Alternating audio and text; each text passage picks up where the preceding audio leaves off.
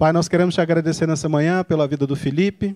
Te pedimos, ó Pai, que a tua boa mão esteja sobre o nosso irmão e que ele nessa manhã possa nos conduzir aqui no conhecimento da sua palavra, porque como foi feito tudo até esse momento, nós queremos avançar com o teu reino, Pai. Em nome de Jesus.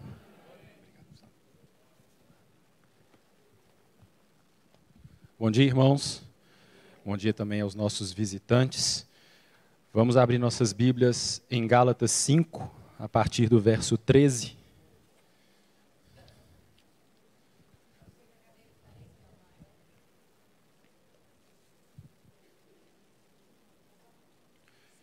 Cinco, Gálatas 5, a partir do verso 13. Enquanto os irmãos vão abrindo, gostaria de agradecer aqueles que, durante essa semana, oraram aí pela minha filha, Sarinha, que passou aí por uma gripe bem puxada.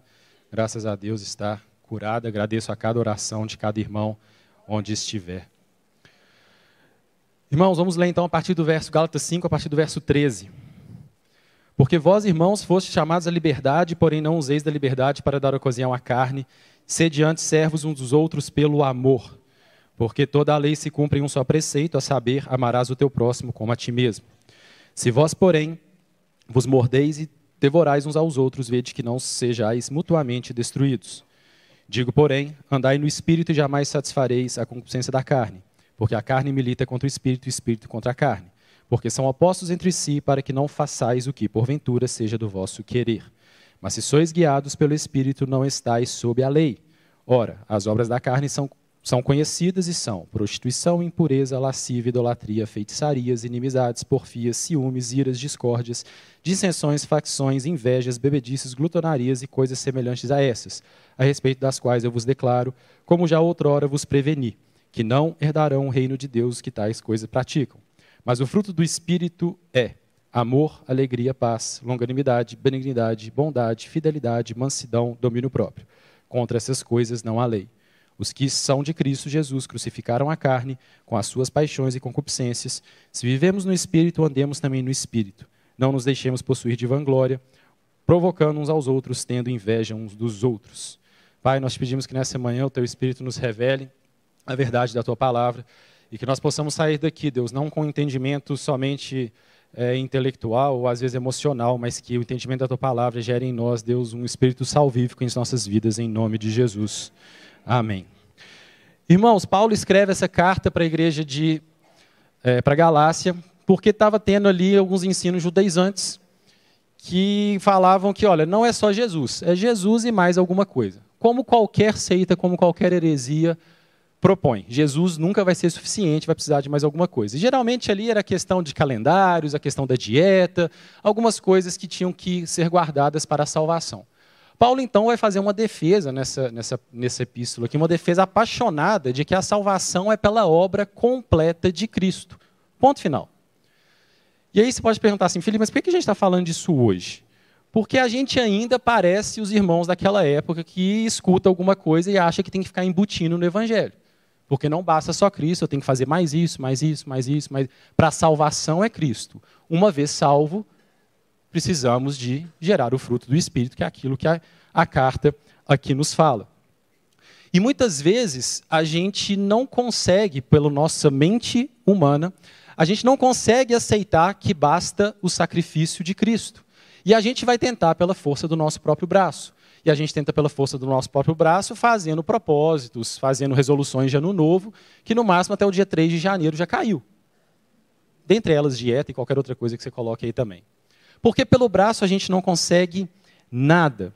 A gente não consegue nada. A gente precisa entender então que a nossa vida com Cristo, ela precisa ser no espírito e ela não é debaixo da lei. Paulo aqui, quando ele fala sobre a lei, ele vai falar, é basicamente assim, lei, mundo, pecado, morte, é basicamente a mesma coisa. Agora, espírito, graça, vida, salvação, Aí são outros sinônimos de outra coisa. São dois sistemas que dividem a humanidade. Pode pegar qualquer conjunto de valores e de preceitos, você vai conseguir enxergar basicamente o que é pela força da lei humana e o que é aquilo que a gente consegue pela graça de Deus. A gente precisa então entender que a vitória foi feita na cruz e a vitória ela é completa. É, quando Paulo fala aqui no verso 13, porque vós, irmãos, foste chamados à liberdade. Essa liberdade é uma liberdade do domínio do pecado. Muitas vezes nós, como cristãos, aceitamos, obviamente, quando aceitamos Jesus, o sangue que nos lava do pecado. Mas, por incrível que pareça, a gente não aceita que a cruz venceu o poder do pecado. E a gente vive ali tentando fazer o que a cruz já fez durante o dia. E a gente não vai conseguir. Por que, que eu falo isso, irmãos? Eu acredito que todos vocês, assim como eu, já cansou de pecar em alguma coisa. E você já fez, não, não vou pecar nisso, não vou pecar nisso, e ficava orando, Deus, eu me arrependo, pecado, por que, que isso está acontecendo? Estou pecando, estou pecando, estou pecando. Não dá para a gente viver na prática do pecado. Uma coisa é você cair de vez em quando no pecado. Por exemplo, se você dirige, você furar um pneu a cada 10 mil quilômetros, é que é razoável. Agora, se toda vez que você vai no trabalho e volta, numa semana você fura o pneu, tem alguma coisa errada. Ou com a marca do pneu, que o pneu é ruim, aí por marca do pneu vão falar o seu tempo com Deus o seu conhecimento com Deus, ou com o caminho que você está trilhando, que não é um caminho muito bom. Das duas, uma precisa de uma ação sua. Para que a gente possa parar de estar na prática do pecado. E aí a gente pode pensar assim, Felipe, mas eu não sei como que eu faço isso, porque eu já estou na prática do pecado. Ninguém cai de uma vez. Ninguém se esfarela de uma vez. A queda, ela é lenta e devagar. E a gente não observa os sinais e vai tentando voltar, nadar contra a correnteza com a força do nosso próprio braço. Lutero disse uma vez, tem um livro dele muito bom que fala o seguinte: um cristão é o Senhor, é Senhor livre sobre todas as coisas e não está sujeito a ninguém. Mas ao mesmo tempo um cristão é servidor de todas as coisas e sujeito a todos. E é isso que Paulo vai falar aqui, quando ele vai resumir toda a lei em amar o outro. E que a irmã falou aqui. Nós, enquanto indivíduos, estamos esquecendo do que é o amor. Que a palavra nos ensina. Para a gente conseguir andar no Espírito e para a gente conseguir viver esse amor, a gente tem que deixar a lei de lado. A gente não vai conseguir isso. Ou a gente vai conseguir cumprir a lei se a gente cumprir o mandamento do amor. Pronto, acabou. É para ser simples, mas a gente não consegue fazer isso.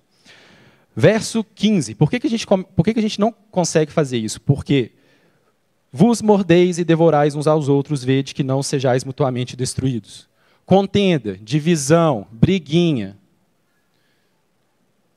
Tem crente que nasceu na igreja 30, 40, 50 anos e parece que acabou de converter. Porque fulano, porque ciclano, porque não sei o quê.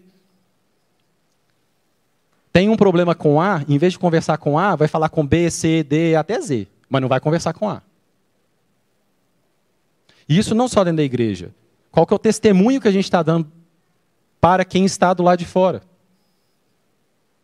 A igreja evangélica talvez seja, vou falar assim, a religião mais dividida que tem. Você olha de fora quantas denominações e quantas igrejas existem. E aí você vai pregar sobre unidade. Qual que é o testemunho que a gente está dando? Verso 16: Digo, porém, andai no espírito e jamais satisfazeis a concupiscência ou os desejos deturpados, os desejos ruins da nossa carne. Esse jamais aqui é uma dupla negativa, é como se fosse não, nunca. Você nunca vai satisfazer a concupiscência da carne se você andar no espírito. O problema é que a gente quer embutir no espírito assim, Deus, eu também vou fazer um pouquinho aqui para te ajudar, porque né, precisa. Eu acho que só o Espírito Santo não vai ser suficiente. O nosso orgulho é tão alto que a gente não aceita que não precisamos fazer nada para obter a salvação, mas precisamos receber totalmente o Espírito Santo. A gente tem uma natureza adâmica. A gente caiu, né? O ser humano caiu desde lá do, do, do jardim do Éden. E não tem nada que você possa fazer para se livrar disso, a não ser que você aceite Jesus Cristo. Não vai ser você vir num domingo, dos 52 domingos que tem no ano, não vai ser você frequentar 52 semanas igreja casa, não vai ser você vir aqui na, nas quartas-feiras, tudo isso é importante. Mas nada disso vai te garantir a salvação e nada disso vai fazer com que você esteja vencendo o poder do pecado que há sobre as vidas quando a gente permite. Na própria Epístola de Gálatas, no capítulo anterior, fala que Deus nos concede seu Espírito quando nos arrependemos e cremos em Jesus. Ora, se você arrependeu, creu em Jesus o Espírito habita em você, por que, que a gente não está andando no Espírito? Por que, que o gabinete foi falado aqui fica cheio de uma fila ali para poder resolver problema entre os irmãos? A palavra de Deus fala, se tem problema com o irmão, resolve com ele lá, para ser ir diante um juiz e ele tem que resolver a situação. E não, não, não ache, não acredite, irmão, que vindo do domingo uma vez por semana durante duas horas, você vai conseguir fazer isso. O que você está fazendo nos outros seis dias e 22 horas? Verso 17. Porque a carne milita contra o espírito, o espírito contra a carne, porque são opostos entre si, para que não façais o que porventura seja do vosso querer. Aqui Paulo já dá um tapa na nossa cara falando que não existe livre-arbítrio. Você não consegue fazer aquilo que você quer. Ou você vai obedecer à carne, ou você vai obedecer o espírito. Das duas, uma. Ou você vai obedecer o espírito e vai deixar de alimentar a carne, ou você vai alimentar a carne e vai entristecer o espírito. Não existe outra possibilidade. Não tem como a gente ser isento nessa briga que acontece dentro de nós. Ah, não, vou deixar os dois brigando lá, o que ganhar eu vou lá e faço. Com certeza vai ser a carne que vai ganhar. Com certeza. Então, aceitar o Espírito Santo, aceitar a obra de Jesus, é viver no Espírito Santo, na sua dependência, no seu poder, na sua luz, na sua força. Quantos de nós nos relacionamos com o Espírito Santo como uma pessoa? Deus, geralmente, o pessoal imagina um cara de cabelo branco, um senhor né, com um barbão. Jesus tem vários filmes que retratam. E o Espírito Santo? Talvez você imagine uma coisa muito etérea, assim, que você não consegue pegar. Mas são três pessoas na unidade. São três pessoas. Como é que é esse relacionamento com o Espírito Santo? É um relacionamento ou não é? Verso 18: Mas se sois guiados pelo Espírito, não estáis sobre a lei. Então não era para a gente sofrer. Se a gente estiver sendo guiado pelo Espírito Santo, eu já não estou debaixo da lei. Se eu não estou debaixo da lei, eu não estou vivendo na prática do pecado.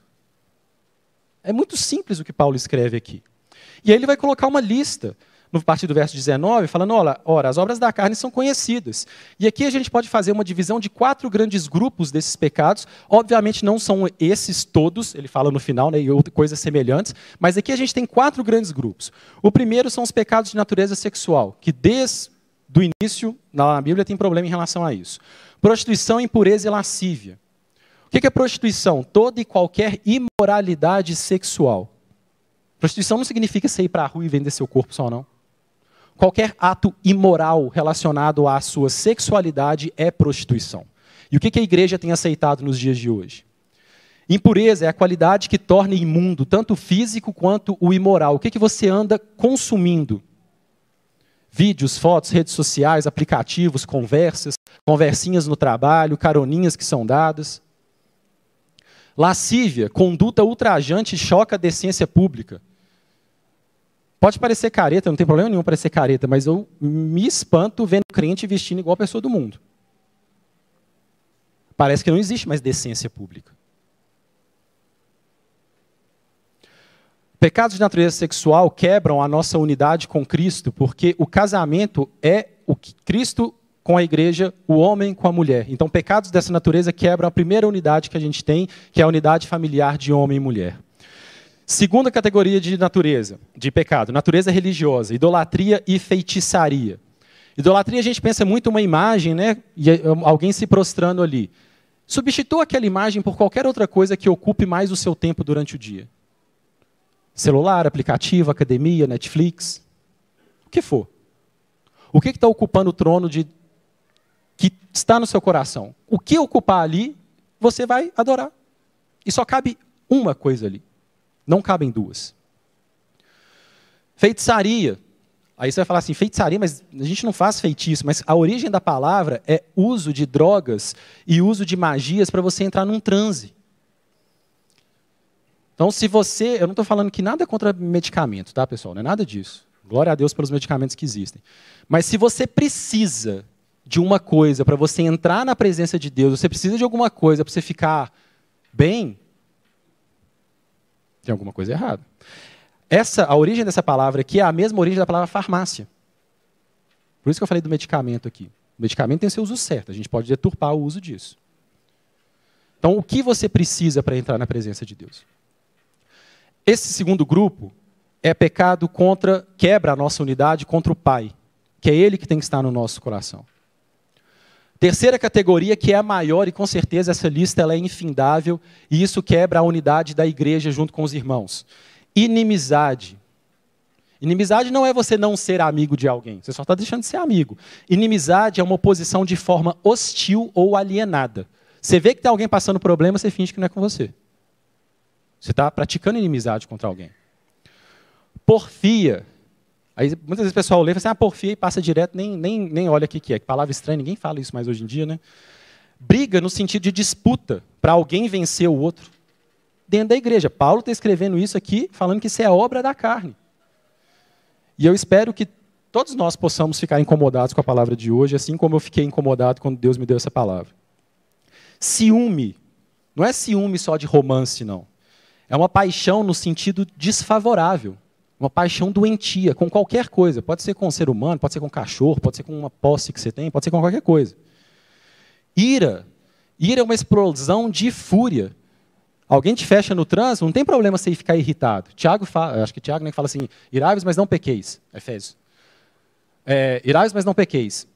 O irá ali é no sentido de você se irritar. Você pode ficar irritado. A questão é o que você vai fazer com essa irritação? Se você vai deixar explodir isso em uma ira, ou você vai conseguir ter domínio próprio e absorver isso e colocar isso diante de Deus. Discórdia, busca egoísta e ambiciosa por seguidores. Ah, porque eu sou da igreja casa do fulano de tal, porque lá é maravilhoso. Não tem problema você ser da igreja casa do fulano de tal. Mas esses grupinhos que ficam Paulo fala, não sou de Apolo, né, uns de Apolo. Não, não tem nada disso, nem batizei quase ninguém aí para justamente não ter esse tipo de problema. Dissensão, desunião, divisão prática, decisão mesmo dentro da igreja. Ah, porque eu sou do grupo de fulano, você é do grupo de ciclano. A gente é do grupo de Cristo. Estamos em subconjuntos por razões geográficas, às vezes, porque uma igreja casa é mais próxima, alguma coisa desse tipo. Facção, opinião própria e herética, é a origem da palavra heresia. Começa a ter uma ideia aí, começa a colocar em prática e quer acrescentar mais um livro na Bíblia, ou mais um entendimento de alguma coisa na Bíblia. E inveja é má vontade que vai gerar depreciação. E aqui depreciação é até física também, é a mesma palavra que fala sobre a depreciação do templo. Então, se você pratica inveja, você está gerando uma depreciação, além de ser em você mesmo, na outra pessoa. Tudo isso aqui quebra a unidade da igreja. E o último grupo da, dos, dos, pecados são os pecados de natureza pessoal, são as obras da carne. São resumidos aqui em bebedice, que é beber demais até se intoxicar, ou beber até se embriagar. E aí pode ser qualquer tipo de bebida. E glutonaria, que é você se perder em festas e viver à base de festas, e ali você acaba bebendo demais e acaba fazendo outras coisas. Isso aqui quebra a unidade com o Espírito Santo que habita dentro de nós, que são pecados que vão ferir a nossa santidade enquanto corpo também. Então, quando Paulo fala desses, dessas obras da carne, olha a importância que ele está falando em questão de unidade. Onde o calo te apertou aí, irmão? Se não for nenhuma, não tem problema, que no final ele fala que coisas semelhantes a essa. Se a palavra que aperta seu calo não estiver aqui, não tem problema que está na reticências. E a questão é, o que, que você vai fazer com isso? Para vencer todas essas coisas, a gente vai precisar do Espírito Santo. Mas antes da gente entrar nisso, olha o que fala o verso 21. Invejas, bebedias, glutonarias, coisas semelhantes a essas, a respeito das quais eu vos declaro, como já outrora vos preveni. Ou seja, Paulo já tinha falado isso para eles em outro momento, está tendo que falar de novo e ficou registrado aqui na Bíblia. Que não herdarão o reino de Deus os que tais coisas praticam. Irmão, se você vive na prática de alguma coisa dessa, eu falo com muito temor, acende a luz vermelha da salvação na sua cabeça. Eu estou falando da prática, não estou falando de você cair de vez em quando. Pensa no, no pneu. Se você fura o pneu toda semana, você está na prática. Se você fura o pneu uma vez a cada dois, três anos, não tem problema. Mas a prática. Eu nunca vi alguém que virou atleta de alta performance praticando uma vez por semana. Né? Não tem como. Agora, você está ali diariamente alimentando aquilo, como também diz, né? A gente não consegue impedir dos pássaros voarem na nossa cabeça, mas a gente pode impedir dos pássaros pousarem na nossa cabeça. Você está impedindo? Então acende isso daí. Por quê? Tem uma forma de vencer, e é pelo poder do Espírito Santo. Ah, Felipe, por que, que as obras do Espírito estão tá no plural e o fruto do Espírito está no singular? Não sei, lá no céu eu pergunto para Paulo. Mas uma coisa que fica clara é que o fruto do Espírito é baseado no amor. Porque ele já falou que a lei resume todo em cima do amor. E aqui ele começa: o fruto do Espírito é amor, alegria, paz, longanimidade, benignidade, bondade, fidelidade, mansidão, domínio próprio. Será que a gente está cultivando e desenvolvendo e agindo, ou se alguém de fora olhar, a gente está testemunhando todas essas coisas? Não basta ser um, porque o fruto é um só. Amor é um amor de afeição aqui, não é amor sexual, aqui é amor ágape. É benevolência com as pessoas. Alegria é uma outra de, é uma outra expressão de amor. É um amor em deleite. Quando você está alegre de verdade, você está se deleitando com alguma coisa. A paz é você ter, desenvolver o amor se expressando num bem-estar. Por isso que é possível ter paz em tribulação. Porque independe do aspecto externo, independe de como eu vivo com o Espírito Santo. A longanimidade, que algumas traduções colocam como paciência, é aquele amor que está em forte espera e que não abandona. Será que a gente consegue viver nessa forte espera? Eu não sei qual é a forte espera que você tem. Se é uma cura, se é em relação a um relacionamento, se é em relação até a Deus que você está esperando.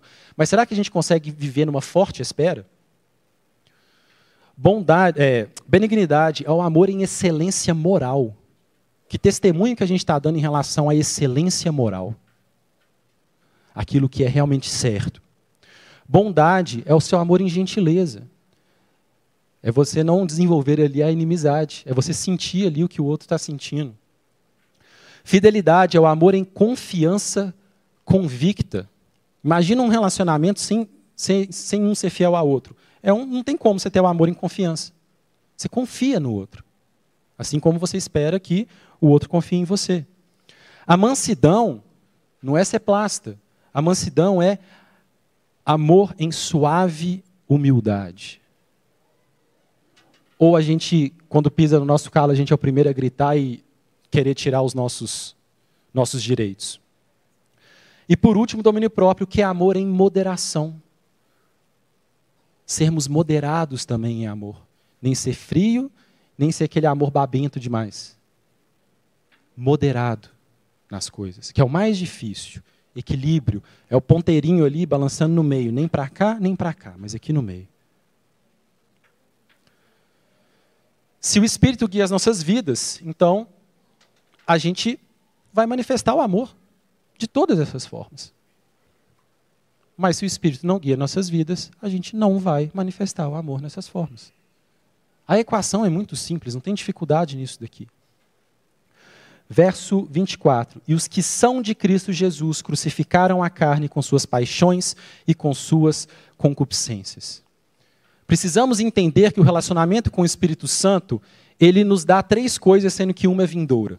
Primeiro, o Espírito Santo, ele aplica o sangue de Cristo ali da cruz nas nossas vidas. É por isso que os pecados são perdoados e os pecados são cobertos, tirando toda a culpa. Acabou, lavou. Só que existe também a cruz, porque não foi uma morte qualquer.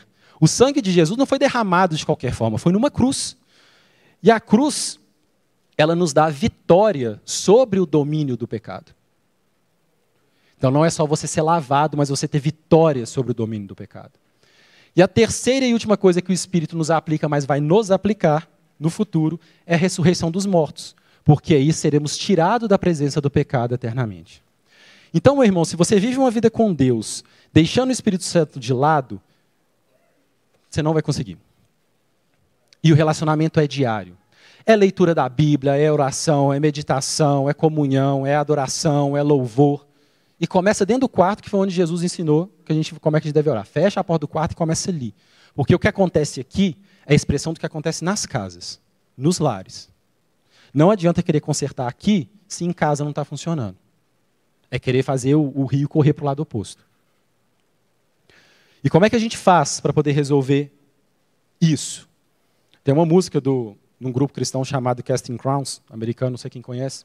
Tem uma música chamada, tradução seria é, O Altar e a Porta da Igreja, que fala mais ou menos o seguinte: Eu estou aqui no altar, estou aqui na, na igreja, estou aqui no culto, né? Aqui as coisas são muito preto e branco para mim. Quando eu estou sentado aqui ouvindo a palavra, preto no preto, branco no branco. Só que quando eu saio por aquela porta, como é que eu vou ter certeza que minha força de vontade vai conseguir sustentar durante uma semana? Sua força de vontade não vai conseguir. É por isso que na segunda, ou na terça, ou na quarta, no máximo, a gente cai. É por isso que a gente vem aqui muitas vezes e chora, nada contra isso, mas antes mesmo da gente levantar, nossas lágrimas já secaram. E aí lá fora, o que era preto e branco fica cinza, porque a gente é bombardeado por tanta coisa. Aí chega no final de semana, as coisas começam a ficar preto no branco de novo. Só que não dá para viver nisso. Cinza, preto no branco, cinza, preto no branco, cinza, preto. Não dá. Sim, sim, não, não. A palavra de Deus é clara. Precisamos então de fazer duas coisas para a gente poder terminar aqui, irmãos. Se você quer efetivamente viver no Espírito Santo e vencer o Espírito, vencer por meio do Espírito. Verso 25: Se vivemos no Espírito, andemos também no Espírito. Ou seja, torne prática aquela declaração que você fez quando você aceitou Jesus. Aquela declaração tem que ser feita todos os dias. É igual casamento. Você aceitou ali a sua esposa, seu marido, mas você tem que aceitar todos os dias. É a base de um relacionamento. É igual tomar banho. Você toma banho uma vez na vida, só não vai tomar mais. Tem que tomar banho todo dia. Tem que lavar todo dia. Tem que pedir perdão todo dia. Tem que ajoelhar todo dia. Tem que assumir a nossa insignificância perante Deus todos os dias, a nossa natureza adâmica, a nossa depravação total. Então, torne prática a sua declaração de fé em Cristo todos os dias, independente do que está ao redor. A partir daí, você vai ter relacionamento com, com o Espírito Santo e vai começar a gerar testemunho onde você estiver. E a segunda, verso 26. Não nos deixemos possuir de vanglória, provocando uns aos outros, tendo inveja uns dos outros. Desista de você mesmo. Ah, mas eu tenho um nome. Tem, mas quando chegar no céu, você vai ganhar uma pedra que vai ter outro nome. Não vai ter lá, por exemplo, é, na sua pedrinha escrito Barretos Advocacia. Senão vai deixar de existir, a CNPJ vai deixar de existir. Desista de você. Se arrependa. Qual foi a última vez, irmão, de verdade, assim, rasga seu coração, você não tem que levantar, se expor que não, porque Deus está olhando seu coração. Você realmente se rasgou diante de Deus e se arrependeu diante de Deus. Não é pedir desculpa, não, como se tivesse esbarrado. Ah, desculpa aí. Você realmente rasgou o seu coração diante de Deus. Qual foi a vez que você confessou um pecado?